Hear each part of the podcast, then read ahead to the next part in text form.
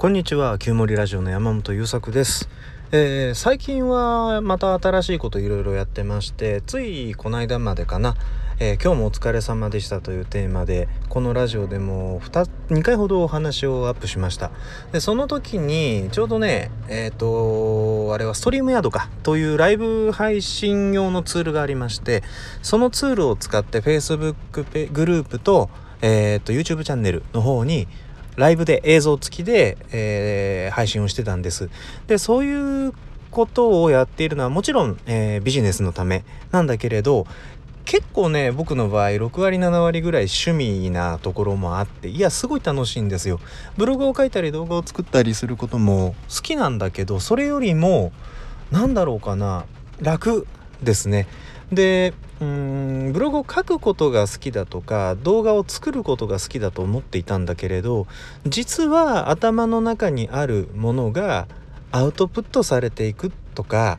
えー、音でも文、えー、文字でも動画でも何でも構わないから形になっていくっていう創作がすごく好きなんだなっていうことを改めて感じているのでなんだライブでも僕が好きなことってできるんじゃないかっていう風な感じで、えー、どんどんまた新しいプラットフォームだったり表現の形が自分の中にある表現したいなとかこういうことが好きなんだなっていう気持ちとマッチしていっているっていうような時間を過ごしてますそういうふうなことが起こってくると今度は新しく出会った情報ともともと自分の中にあったものがクロスフェードして新しい発想とかえー、こういうことがこれまでできていたんだからじゃあここでこういうことできるんじゃないかなっていうひらめきアイデアみたいなものがたくさん湧いてくるんですよね。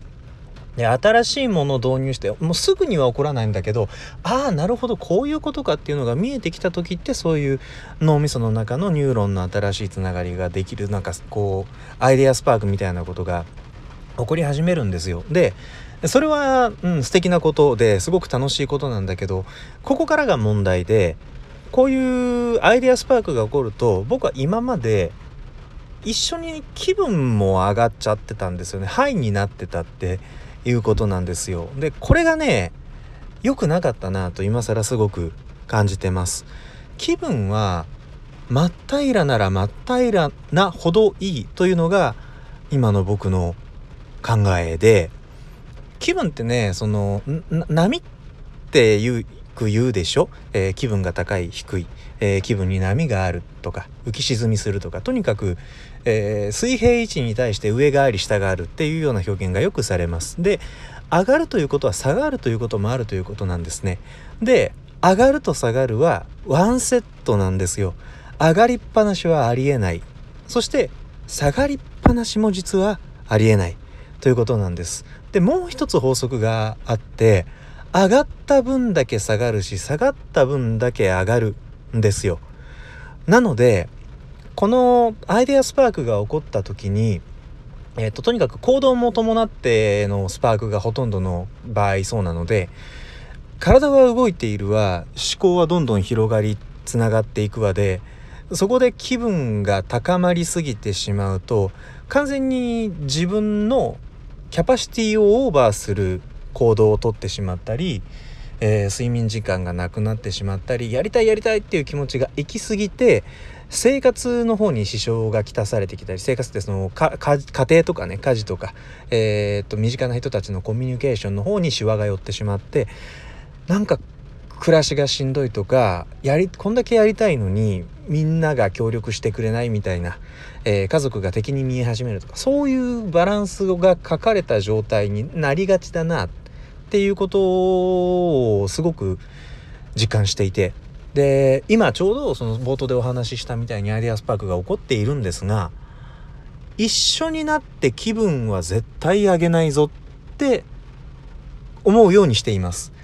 多少上がるんですよ。あのやっぱり嬉しいことだし「あやった!」とか「あ、ま、これやったらどんなことになるんだろう」とかワクワクするとかねそういうことって起こるので気分はやや上向きにはなるんだけれど、えーと、例えばね制限速度60キロの道で絶対60キロ越さないぞって感じ自分の気分がコントロールできる、えー、プラス周りの方々に迷惑かけすぎないいやここをねここだけを気にしすぎると今度は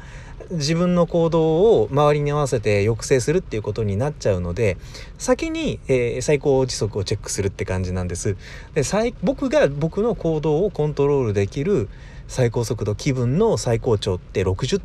点だと。えー、60キロであると。で、これが70キロとか80キロになってくると、この道ぶりで、この視界の感じで、このカーブの状態で、時速、例えば80キロとかで走ってると、確かにふっと出てきた人引いちゃうわと。それは危ないわって。で、引いちゃったら車止めるしかないし、えー、単独事故でもう壊れたところ直さなきゃいけないし誰かに迷惑かけちゃったらその人との関係を取り戻したりその人のケアをするのにものすごく時間がかかる